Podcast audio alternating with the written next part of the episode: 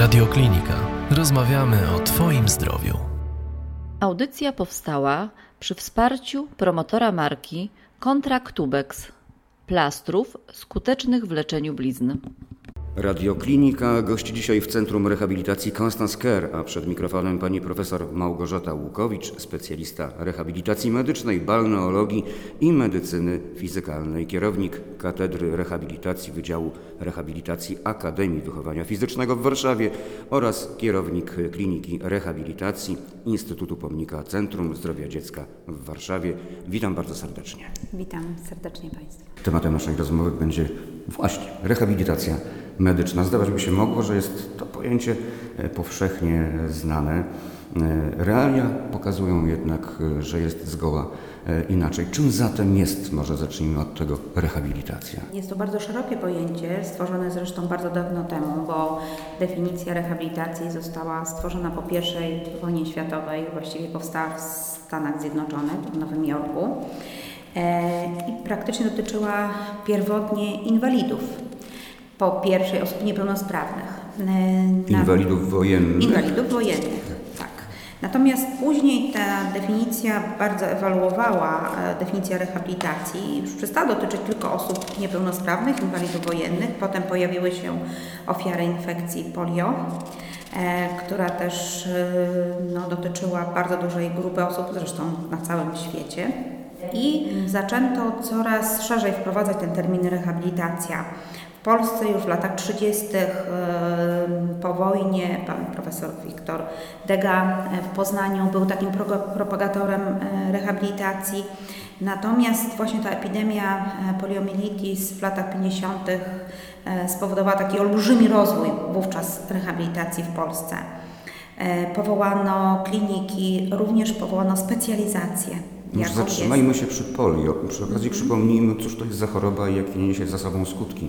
Poliomyelitis to była choroba, która dotyczyła rogów przednich rdzenia i ich e, uszkodzenie doprowadzało do niedowładów, e, niedowładów bioptkich.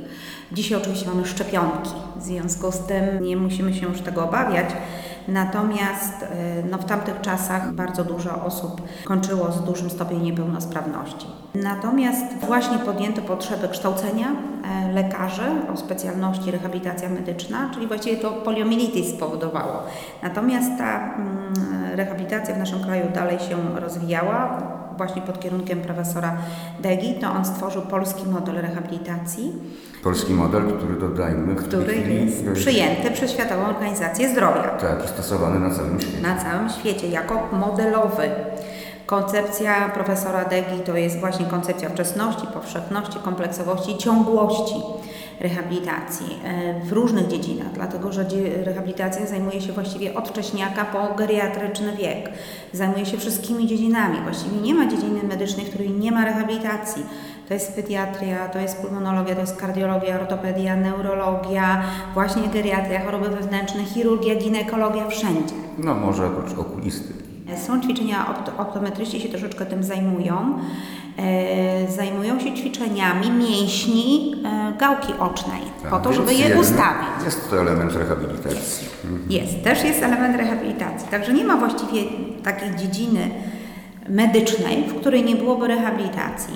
Stąd dzisiaj specjalista rehabilitacji medycznej, mm, który, który taki tytuł uzyskuje, później tak naprawdę specjalizuje się już w węższym zakresie, czyli jest ktoś, kto bardziej potem zajmuje się rehabilitacją neurologiczną bądź kardiologiczną, pulmonologiczną, pediatryczną, natomiast jest to cały obszar, który no, w czasie egzaminu lekarz który chciałby być e, specjalistą w dziedzinie rehabilitacji medycznej, musi poznać. Czyli tyle, ile dziedzin medycyny, tylu specjalistów, rehabilitantów, lekarzy? Znaczy, specjalistów to nie, no bo specjalista y, musi jakby objąć e, swoim zakresem do egzaminu wszystko, Natomiast później już zajmuje się jakby tą Aha, swoją sam się tak.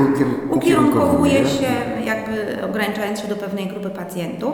Natomiast, o jeszcze nie wspomniałam o reumatologicznej, co jeszcze jest bardzo istotne, to specjalista rehabilitacji wiąże właściwie tą medycynę z fizjoterapią. Dlatego że e, również w trakcie tej specjalizacji musimy poznać elementy biomechaniki, elementy metod fizjoterapeutycznych, stąd to jest taki element łączący ten, tą, tą, ten świat medyczny z, ze światem fizjoterapii po to, aby prawidłowo dobierać metody.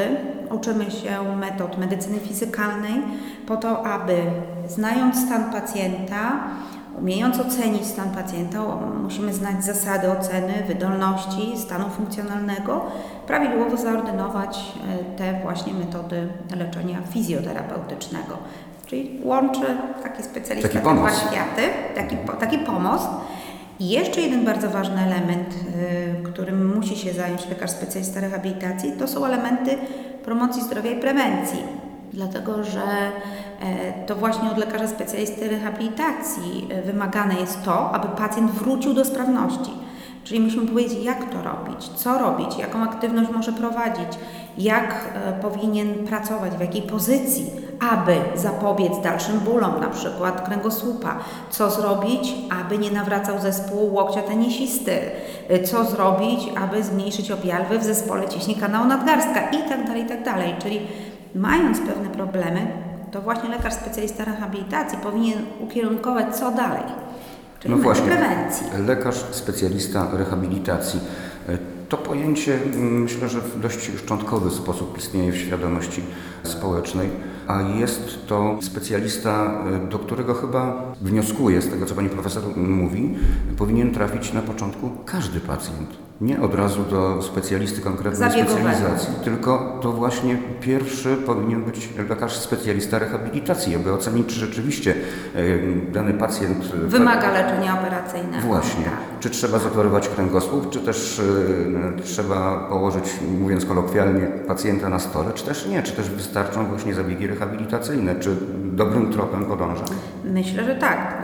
Myślę, że po to powinniśmy być takim ogniwem pomiędzy lekarzem rodzinnym, który e, swoich pacjentów e, z chorobami przewlekłymi, z różnego typu zespołami bólowymi, e, choroby przewlekłe mam tu na myśli i choroby cywilizacyjne, i neurologiczne, i reumatologiczne itd., tak tak powinien kierować do lekarza rehabilitacji, aby mu nakreślić program, aby ocenić wydolność, przybliżyć elementy prewencji, a lekarz specjalista rehabilitacji widzi, kiedy jest już, że tak powiem, przyparty do muru i kierujemy dalej kierujemy do lekarza zabiegowego, kiedy widzimy, że są wskazania do leczenia operacyjnego, że tutaj już e, jesteśmy przy tym przysłowiowym murze. Natomiast e, do tego muru e, jeszcze staramy się walczyć, tak? Staramy się kompensować, staramy się zlecać prawidłowo zaopatrzenie ortopedyczne po to, żeby starać się jednak do tej operacji, y, albo może czasami uniknąć. Amerykanie kiedyś zrobili takie badania, gdzie okazuje się, że tak naprawdę wśród, jeżeli wszystkie zabiegi neurochirurgiczne na kręgosłupie ustalimy, że to jest 100%, to y, Amerykanie stwierdzili, że tak naprawdę takich y, zabiegów stricte wyjątkowo nagle potrzebnych jest około na 100% tak naprawdę. Różnica kolosalna. Różnica kolosalna. Gro, tak naprawdę dałoby się uniknąć, gdyby wdrożyć odpowiednio wcześnie, natychmiast właściwie procedury rehabilitacyjne. Bo ten, ten incydent operacyjny wynika bardzo często, y, to jest pewien tylko y, epizod w chorobie zwanej chorobą przeciążeniową kręgosłupa, który ma pięć stadiów. I my, widząc pacjenta, oceniając, w którym etapie on jest, jeżeli zastosujemy pewne metody profilaktyczne, odpowiednio zmienimy mu tryb życia, nauczymy go inaczej funkcjonować w innych pozycjach, być może nigdy nie dojdzie do zabiegu. No dobrze, teraz słucha naszej y, rozmowy Jan Kowalski, prawda? Potencjalny pacjent i stwierdza, ok, chętnie poszedłbym do lekarza mm, specjalisty rehabilitacji, Dlaczego mnie mój y, lekarz rodzinny nie kieruje? Pierwsza podstawowa rzecz, lekarzy specjalistów rehabilitacji jest bardzo mało i y, troszeczkę wynika to jednak niestety muszę tutaj powiedzieć z taką nutką goryczy, wynika to troszkę z polityki państwa, dlatego że od dawna czy konsultant krajowy, y, czy władze Polskiego Towarzystwa Rehabilitacji starają się o to, aby wpisać tą specjalizację jako na listę specjalizacji priorytetowych gdyż to jest specjalizacja, która naprawdę poprawia stan, jakość życia, stan funkcjonalny pacjenta. No ale niestety nie udaje się. Natomiast drugim takim bardzo ważnym czynnikiem, co tu dużo mówić, jest czynnik finansowy. Lekarz specjalista rehabilitacji jest jednym z najsłabiej opłacanych specjalistów. Jeżeli chodzi o wycenę w Narodowym Funduszu, to porada tego lekarza to jest właściwie jedną trzecią płaci się lekarzowi specjaliście rehabilitacji temu co innemu specjaliście. W związku z tym młodzi ludzie nie chcą podążać, bo to jest bardzo trudna specjalizacja, bardzo obszerna, bardzo wiele kursów w trakcie tej specjalizacji należy odbyć. Jak już sami Państwo widzicie z tego, co, o czym rozmawiamy, bardzo wiele trzeba do podejścia do tej specjalizacji wiele obszarów, wiedzy, tak. wiele obszarów e, i czyli trudna specjalizacja, a z drugiej strony w żaden sposób nieopłacalna. Na oddziałach rehabilitacji były kiedyś dyżury. Też zostały zabrane, bo Narodowy Fundusz tak słabo płaca rehabilitację, że już nie stać na dyżury, gdzie leżą często bardzo ciężcy pacjenci, czy to są oddziały właśnie rehabilitacji neurologicznej, czy oddziały rehabilitacji kardiologicznej, gdzie no niestety lekarz e, specjalista rehabilitacji nie dyżuruje. Lepiej e, zapłacić lekarzowi specjaliście chorób wewnętrznych, który obskoczy pięć oddziałów. No ale niestety do tego dzisiaj e, zmuszani są dyrektorzy szpitali poprzez niskie finansowania. Więc nie ma takich lekarzy możliwości do robienia na dyżurze. Poradnie opłacany jest śmiesznie, bo nawet jeżeli y, dyrektor poradni chce się podzielić tymi pieniążkami, które NFZ płaci, no to może się podzielić y, ze specjalistą rehabilitacji sumą o jedną trzecią mniejszą niż z innym specjalistą. E, były takie, był taki okres, kiedy również specjalistów rehabilitacji usunięto z poradni wad postawy. Kiedy wadę postawy właśnie lekarz specjalista rehabilitacji ma prowadzić. To nie jest operacyjna wada. Wtedy, kiedy skolioza zaczyna być groźna, kiedy zaczyna to być skolioza i kiedy potrzebujemy konsultacji, wysyłamy dalej do specjalisty, który zajmuje się ewentualnym leczeniem ortopedycznym, ale póki tego nie ma, zajmuje się tym lekarz specjalista rehabilitacji, wszelkiego typu inne wady u dzieci. Jest właśnie lekarz specjalista rehabilitacji. Dzisiaj to troszeczkę e, z powrotem wraca do normy, mam nadzieję. Lekarze specjaliści rehabilitacji robią kursy MG, robią kursy USG stawów, poszukują swego miejsca, ale póki nie damy im tego miejsca i póki nie zacznie być to specjalizacja, którą inni zaczynają dostrzegać jako też źródło oszczędności, mówiąc krótko, finansowych. Otóż właśnie o tym samym pomyślałem, że przecież decydenci powinni mieć świadomość, że stawiając na lekarzy specjalistów rehabilitacji oszczędzają kolosalne pieniądze w skali kraju, bo z operacja, no, choćby zatrzymajmy się na tym wątku, który już tutaj był poruszony, czyli rzeczona operacja kręgosłupa. Jest o wiele, wiele droższa niż doprowadzenie pacjenta do normalnego funkcjonowania przez specjalistę rehabilitacji. I często operacje, wielu takich pacjentów miałam, operacja jest incydentalna w całej chorobie przeciążeniowej kręgosłupa. Oni wracają bardzo często nawracają z powrotem z dolegliwościami bólowymi. To nie jest tak, że ona jest panaceum na jego dolegliwości bólowe. On ma na tyle zaburzone tkanki miękkie, na tyle ma zaburzony e, system odpowiedni, czyli mięśniowo odpowiedni za sterowanie ruchami kręgosłupa, za stabilizacją, że sam zabieg niewiele to wniesie. Oni wracają z innego typu bólami, o czym zresztą wiedzą koledzy operujący. Więc jest to często incydent, który jest konieczny. Jest konieczny w niektórych sytuacjach, gdzie rzeczywiście jest ryzyko uszkodzenia układu nerwowego. To jest niezbędne, konieczne i w ogóle bez dwóch zdań, ale w innych sytuacjach naprawdę e, myślę, że ten, ten postawienie na ten system rehabilitacji, tak jak zakładał to DEGA, czyli ciągłej, powszechnej, wczesnej, kompleksowej, to jest myślę, duża też oszczędność finansowa, jeżeli chodzi o późniejsze wydatki. Ja myślę, że warto w naszej rozmowie również mm, podkreślić, że oczywiście są grupy pacjentów, którzy e, siłą rzeczy podlegają rehabilitacji, y, osoby po udarach mózgu, tak. Y, po... Z urzędu. Czy chociażby e, osoby po wypadkach wszelkiego rodzaju, ale myślę, że warto podkreślić mm, fakt, że stres też zbiera żniwo, jeśli chodzi o nie, niepełnosprawność. I ludzie po takich dość mocnych przeżyciach też podlegają rehabilitacji, prawda? Znaczy jeszcze nawrócę, bo Pan wspomniał zaraz do stresu, może dojdziemy, bo to jest mój temat, zresztą bardzo go lubię, lubię się tym tematem zajmować, ale jeszcze wrócę na chwilę do tematu wypadków. To też nie do końca jest tak. Mamy finansowany przez Narodowy Fundusz tak zwaną wczesną, później późną rehabilitację neurologiczną. Mamy dzisiaj wprowadzony program rehabilitacji dzieci ze śpiączką. Natomiast e, nie mamy kompleksowego leczenia pacjentów po ciężkich urazach czaszkowo-mózgowych. Po tym wczesnym okresie pacjenci są całkowicie zdani na pomoc rodziny. Jest olbrzymi problem. E, rodziny praktycznie przyjmują pełną opiekę. Rzadko kto jest w stanie z tyloma problemami, dysfunkcjami, pegiem, rurką, e, niedowładem, z plastycznością pomóc, Trudno zaopanować w rejonie. Niestety, ci pacjenci często leżą w domach pod opieką rodzin i nie są zaopiekowani przez nas system. Także wspomniał Pan o wypadkach. Nie ma prawidłowego procesu leczenia pacjentów po wypadkach. Jest to bardzo duży problem. Y, bardzo droga rehabilitacja powinna być zupełnie inaczej finansowana, nie tylko przez NFZ, ale przez y, instytucje ubezpieczeniowe, tak jak to się dzieje w Europie. Tak, pierwsze co mi przyszło na myśl. Instytucje ubezpieczeniowe, tam ubezpieczenia wypadkowe pokrywają koszty takiej rehabilitacji, pobytu, ale później wieloletniej pielęgnacji tych pacjentów. Przecież to, to zakłady opiekuńczo-lecznicze to też nie jest miejsce dla tych osób model skandynawski, gdzie tańszy, oni są oszczędni.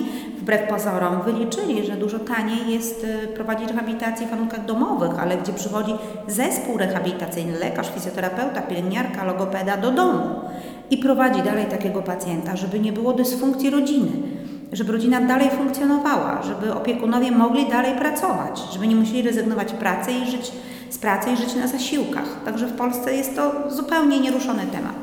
Ale wróćmy jeszcze do I tego stres. stresu, tak? Stres to jest kolejna rzecz, yy, która, no, temat rzeka.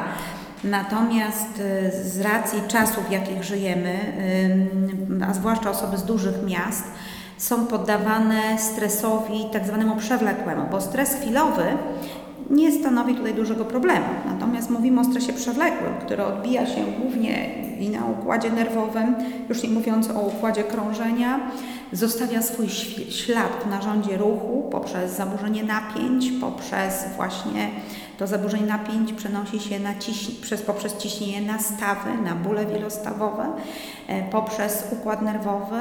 Udowodniono, że pod wpływem przewlekłego stresu dochodzi do zaniku kory mózgowej i, e, co już jest udowodnione, e, zaburzeń pamięci, depresji, depresji przewlekłej itd. Tak itd. Tak w związku z tym to stres, właśnie gro zespołów bólowych kręgosłupa, pacjenci, którzy przychodzą do nas, E, odcinek szyi, odcinek lędźwiowy to głównie stres. Te przypadki nagłych urazów e, z powodu dźwignięcia czy, czy takich wypadków pracy są rzadsze. Większość pacjentów to jest po prostu stres. I znowu tutaj upatrywałabym olbrzymią rolę nie tylko takiej rehabilitacji ambulatoryjnej, ale również, o czym mówiliśmy nawet w czasie debaty, która się odbywała w Warszawie, poświęconej właśnie wprowadzeniu konwencji Światowej Organizacji Zdrowia dotyczącej artykułu 26 rehabilitacja, mówiliśmy o prewencji w, wykorzystując nasze lecznictwo uzdrowiskowe. Osoby narażone na przewlekły stres, osoby, które cierpią na choroby cywilizacyjne, osoby, y, czyli myślę tutaj o miażdżyca, nadciśnienie, otyłość.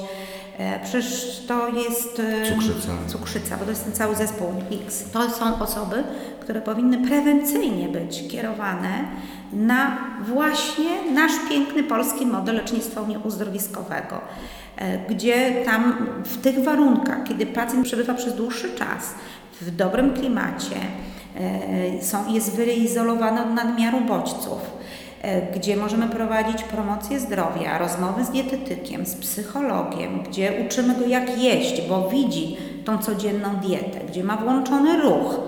Przecież gros tych pacjentów jak wraca, ja mam w poradni spokój przez pół roku. Oni nie przychodzą, bo ich nic nie boli. Więc już nie mówiąc właśnie o leczeniu otyłości, nadciśnienia, przecież to ograniczy zużycie środków farmakologicznych.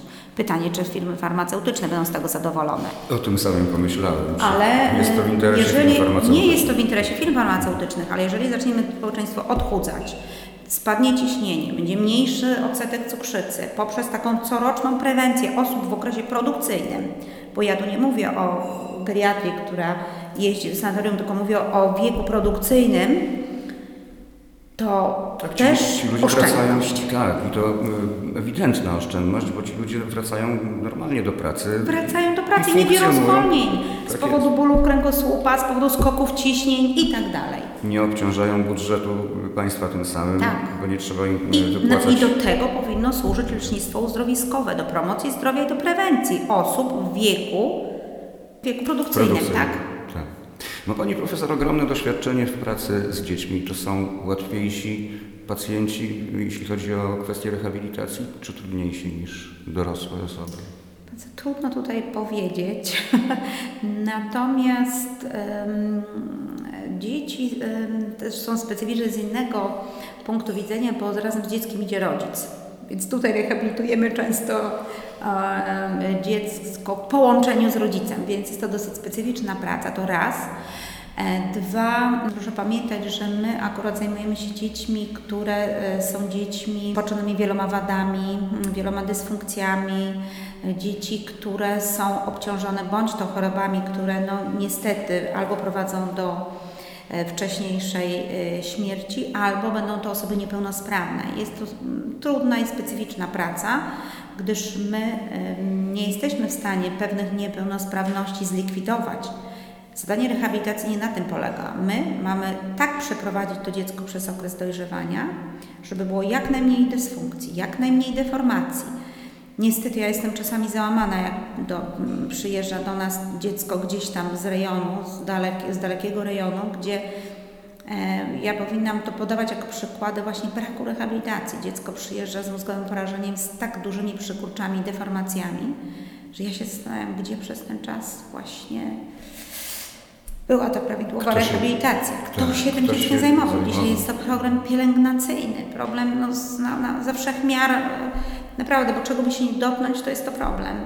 Natomiast jeżeli by to dziecko było od samego początku wdrożone w prawidłowe e, postępowanie, ortezowanie, pionizację, zapobiegającą deformacją, to nie byłoby osteoporozy, nie byłoby deformacji. Więc y, znowu tutaj y, ta, ta właściwie rehabilitacja dziecku powinna towarzyszyć przez cały okres rozwoju i jest to dosyć trudne. My to dziecko widzimy przez wiele lat. Ono przyjeżdża do nas, wraca na kolejne turnusy i to nie jest tak, że do nas pacjent przyjdzie i zniknie. My mamy troszeczkę inną odpowiedzialność. Tak, rehabilitacja jest procesem wróci. długofalowym. Ja mam pacjentów czasami przez naście lat. To nie jest to, że ja mam pacjenta, jutro on zniknie. To jest duża odpowiedzialność, ponieważ no jeżeli coś, coś robię nie tak, no gdzie, gdzie ten pacjent ma, ma dalej pójść? Mówię, my opiekujemy się często pacjentami naście lat. Stają się poniekąd rodziną. Mam wiele takich pacjentów, z którymi znamy się od bardzo, bardzo wielu lat i z którymi już prawie się przyjaźnimy, bo, bo tyle czasu to zabiera. Pani profesor, rehabilitacja osób pozostających poza świadomością, chciałbym, żebyśmy o tym również powiedzieli. Ja celowo nie użyłem określenia śpiączka, bo należy rozróżnić e, stan wegetatywny od zespołu zamknięcia, prawda? Tak. E, A może i stwierdzenie, że poza świadomością e, jest też nie do końca poprawne, wszak tacy pacjenci żyją własną świadomością. Z tego co wiem, pani profesor miała takie doświadczenie już Tak, pracy e, znaczy też nie podoba mi się to mm, określenie właśnie rehabilitacja pacjentów w śpiączce, chociaż jest to napisane w fazie B, ale to troszeczkę mm, ś- myślę, że źle zapada w świadomości, dlatego że śpiączka generalnie jest okresem, który trwa dosyć krótko. I y, ono, ten okres śpiączki ewaluuje w różne możliwe stany. Ono może się zatrzymać na etapie stanu wegetatywnego, może podążać wyżej te minimalnej świadomości i różne stany pośrednie, aż do uzyskania pełnej świadomości. Może również przejść w zespół zamknięcia, gdzie pacjent ma pełną świadomość, ale nie ma żadnych funkcji wykonawczych. Tak, były nawet przypadki, że ludzie Bardzo po wybudzeniu sami opowiadali, e, Tak. że słyszeli wszystko, Tak. co się działo, byli w Tak. pełni świadomi tego, co się dzieje. Tak. E, Ja sama miałam takie, mam sama takiego pacjenta, zresztą kiedyś opisałam takiego pacjenta zespole zamknięcia. Mm, Zresztą też w literaturze są opisywane takie przypadki. Natomiast dlatego nie lubię tego określenia y, też program leczenia dzieci ze śpiączką. To jest program leczenia dzieci z ciężkim uszkodzeniem mózgu. I tak naprawdę na różnym etapie świadomości. Bo czy to, są, czy to jest dziecko w zespole wegetatywnym, czy w zespole minimalnej świadomości, są do tego e, już dzisiaj metody, gdzie jesteśmy w stanie określić, czy to jest minimalna świadomość, czy stan wegetatywny, ale jest to bardzo trudne. Osobie niedoświadczonej nie mózgu, jest w tak? stanie. Nawet nie mózgu, tylko pewnych reakcji, zachowań. ale nieważne, czy to jest wegetatywny, czy minimalny, czy stan, który już wychodzi z minimalnej w kierunku e, zaburzeń e, typu delirium i tak dalej, to i tak jest to ciężki uraz czaszkowo-mózgowy, który wymaga rehabilitacji. I pacjent, który podlega rehabilitacji bezwzględnej. Musi, bezwzględnej. Jeżeli to jest uraz w skali, mam taką GCS, skalę urazów mózgu, jeżeli mm, w tej skali jest- to tak zwany ciężki, czyli poniżej 8 punktów, to on powinien być klasyfikowany i kwalifikowany do tej rehabilitacji. I nie nazywać tego rehabilitacji w śpiączce, tylko rehabilitacja ciężkich urazów czaszkowo-mózgowych. Dotyczy to dzieci i dotyczy to również dorosłych. I to nie jest rehabilitacja, która trwa rok. Rok to jest tylko ten najważniejszy okres, gdzie powstają różnego typu zaburzenia, urazy wtórne, powikłania. Później, po okresie roku, to jest ciężka praca neuropsychologiczna, logopedyczna, praca nad spastycznością, nad y, przykurczami, deformacjami, która trwa i trwa. I też nie mogę się często zgodzić z tym, czy pisałam opinie sądowo-lekarskie, czy byłam nawet świadkiem w procesach sądowych, gdzie w trakcie procesu pyta mnie prawnik, no ale po co? Pacjent był przecież 3 lata po urazie, on leżał w domu, to po co mu ta rehabilitacja? Że on leżał. No kompletne nie, niezrozumienie pewnych rzeczy i, i myślę, że też stan e, świadomości naszego społeczeństwa jest taki, jak opiekujemy się naszymi właściwie takimi osobami niepełnosprawnymi. Jeśli chodzi o metody leczenia, bo rehabilitacja jest też y, pewną formą leczenia, prawda? Są to procedury standardowe w odniesieniu do pewnych przypadłości, czy też dostosowuje się metody rehabilitacji do konkretnego pacjenta, do konkretnego przypadku? I tutaj jest taki problem, ponieważ tworzone są standardy. W Polsce y, standardy na dzień dzisiejszy dobrze opracowane dotyczą rehabilitacji kardiologicznej. Są pewne standardy w rehabilitacji neurologicznej, to znaczy mówi się, co powinno być w ramach na przykład rehabilitacji neurologicznej wczesnej, ale nie jest to już standardem. W Polsce Polskie Towarzystwo Rehabilitacji zajmuje się, obecnie też została powołana Narodowa Rada Rehabilitacji przy Narodowym Instytucie e, Reumatologii, Geriatrii i Rehabilitacji, która została powołana do tworzenia standardów rehabilitacji. E, Czyli takich jakby zasad podstawowych, którymi powinniśmy się kierować e, w rehabilitacji danej konkretnej działce medycznej czyli w reumatologii, w ortopedii, w neurologii, w pediatrii, w pulmonologii itd. itd. Ale to, to są standardy, natomiast tak jak to jest sztuka, tak jak no, medycyna uważam jest sztuką. Ja się troszeczkę zawsze boję standardów, bo oczywiście musimy bazować na badaniach naukowych i to, co jest y, skuteczne, to, co jest opublikowane, udowodnione, udokumentowano, udokumentowanej skuteczności, to powinniśmy stosować. I to powinniśmy w tych standardach umieszczać, czyli żeby nie stosować metod, które no, Mogą stosujemy, ale mogą mieć wątpliwy, wątpliwy wpływ na poprawę, a na przykład są kosztochłonne. Czyli żebyśmy stosowali takie metody, które są rzeczywiście y, metodami o, o udokumentowanej skuteczności. Ja się tylko jednego boję, bo udokumentowanej, udokumentowanej skuteczności metody to na przykład na świecie to są, to są roboty, to są e, roboty do nauki chodu i tak dalej, co w polskich warunkach jest rzeczą niemożliwą do osiągnięcia w naszych warunkach finansowych. No i A jest długo, to długo nie. udowodnione. No długo, długo nie. Ja się troszeczkę boję tych standardów. E, Może jeżeli będą, to będziemy do tego dążyć, tylko że to pochłonie środki. Już dawno udowodniono, Amerykanie bardzo lubią takie wyliczenia, że jedna złotówka wydana na rehabilitację dziesięciokrotnie się zwraca. Dlatego, że dziś wyrehabilitowany pacjent będzie mniej odbierał zasiłków, mniej powikłań, nie będzie odleżeń, mniej leków i tak dalej, i tak dalej. I to stwierdzenie kierujemy do um, władców, że tak to określimy, aby wzięli to pod rozwagę.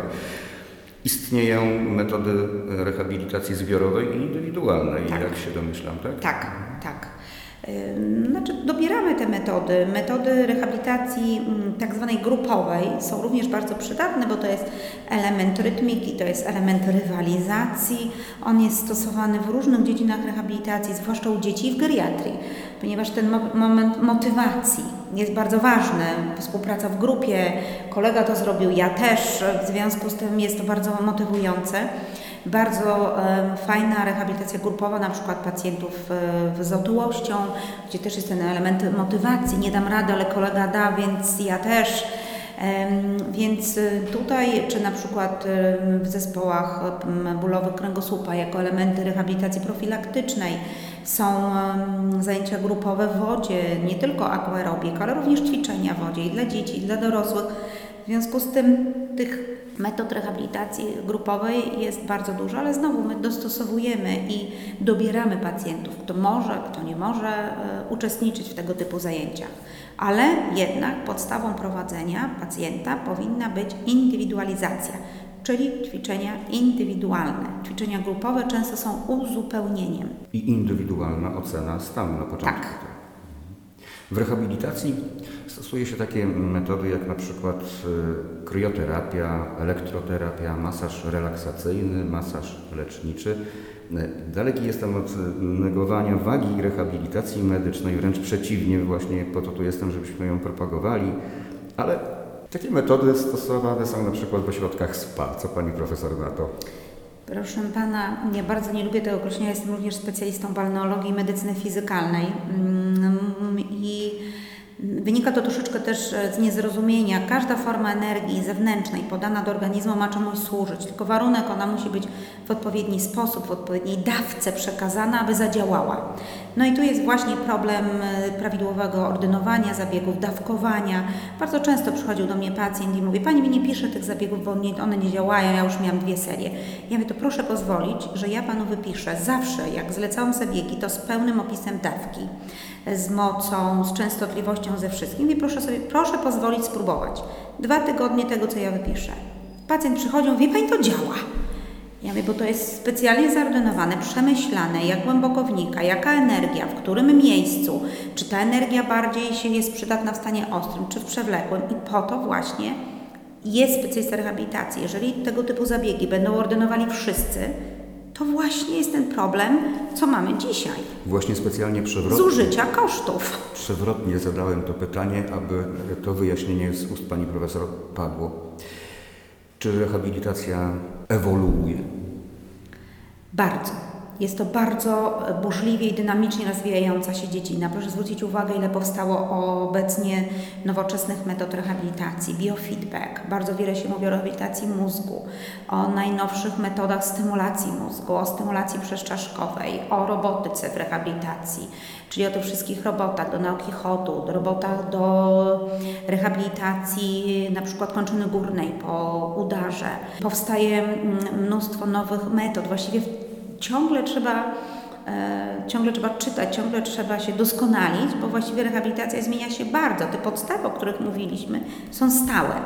Natomiast e, tak wiele się zmienia, powstaje bardzo wiele nowych urządzeń i problem jest jeszcze jeden, że często powstają urządzenia nowe do medycyny fizykalnej i najpierw powstają urządzenia, a potem niestety dopiero powstają doświadczenia i metodyka, bo inżynierowie najpierw coś opracowują, a potem my musimy za tym podążać.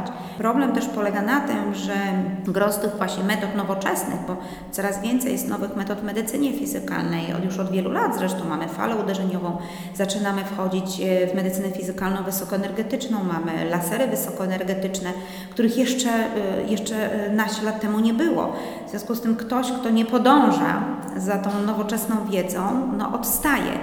Tak to jak jest... mówi stare powiedzenie, kto stoi w miejscu, ten się cofa. Ten się cofa, ale ni niestety jest jeszcze jeden problem, że te, to, to wszystko powstaje, tylko że nie jesteśmy w stanie przerzucić wskazań z tamtych starych zabiegów do tych nowych zabiegów, a często tak się dzieje.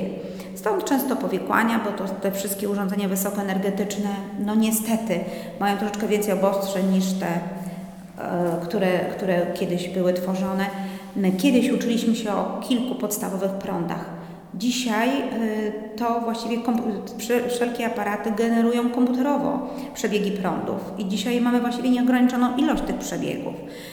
Jeżeli będziemy bardzo dobrze znali specyfikę przebiegów tych prądów, możemy naprawdę z nimi zrobić cuda. Przebiegi prądów? E, elektroterapii, bo to mówimy o elektroterapii przeciwbólowej, ruchowej. My możemy wpływać na czucie, na pracę mięśnia, na ukrwienie mięśnia, na leczenie ran, możemy zmniejszać spastyczność, możemy wpływać na jelita, możemy wpływać na pęcherz. Wszystko możemy zrobić elektroterapią. Naprawdę, bardzo wiele metod. Możemy wpływać, przecież dzisiaj elektroterapią również e, są metody stymulacji mózgu, e, jest galwanizacja mózgu, czy metody właśnie tego impulsu magnetycznego, przeszczaszkowej stymulacji. Mnóstwo możliwości, tylko że tą medycynę fizykalną trzeba rozumieć, trzeba umieć i trzeba w odpowiedni sposób ją stosować. Wspominał Pan o stresie. No przecież nie ma lepsze, lepszej metody radzenia sobie z przewlekłym stresem, jak zmniejszenie aktywności układu tego współczulnego odpowiedzialnego za stres i zwiększenie aktywności układu przyspółczulnego. A temu służy krioterapia, masaż, sauna, czyli jako profilaktyka e, właśnie przewlekłego stresu. Proszę zwrócić uwagę, medycyna, ja jestem zafascynowana medycyną wschodu, e, medycyną chińską. Proszę zwrócić uwagę, ile lat ma ta medycyna. I my na teraz w medycynie zachodniej, my teraz odkrywamy, udowadniamy, że akupunktura działa. Odkrywamy, że masaż działa oni w, mają kilka podstawowych zasad, genialnych, jeżeli chodzi o podstawowe, codzienne nasze dolegliwości. Oni się codziennie rozciągają, czyli nie tworzą przykurczy, na bieżąco się rozciągają. Medytują, czyli właśnie zmniejszają stres, a udowodniono, są badania przeprowadzone w Stanach Zjednoczonych na głęboko medytujących joginach, którzy w wieku, już tak koło wieku geriatrycznego, mają dużo grubszą korę czołową niż osoby niemedytujące, czyli higiena zdrowia psychicznego. I trzeci element masaż, czyli rozciąganie, medytację, masaż. Po co te środki farmakologiczne? Myślę, że stwierdzeniem, iż rehabilitacja medyczna ma przed sobą świetlaną przyszłość, jest stwierdzeniem trafnym. Myślę, że tak. I tym stwierdzeniem tak. zakończymy nasze spotkanie, jakże interesujące. Gościliśmy dzisiaj w Centrum Rehabilitacji Constance Care a rozmawiałem z panią profesor Małgorzatą Łukowicz, specjalista rehabilitacji medycznej, balneologii i medycyny fizykalnej, kierownik Katedry Rehabilitacji Wydziału Rehabilitacji Akademii Wychowania Fizycznego w Warszawie oraz kierownik Kliniki Rehabilitacji Instytutu Pomnika Centrum Zdrowia Dziecka w Warszawie. Bardzo dziękuję. Dziękuję bardzo. Partner audycji, promotor marki Kontraktubex, plastry na blizny, zaprasza mamy, które urodziły lub wkrótce urodzą przez cesarskie cięcie do przetestowania produktu. Chętne mamy prosimy o kontakt na adres mailowy blizna małpa kontraktubex.pl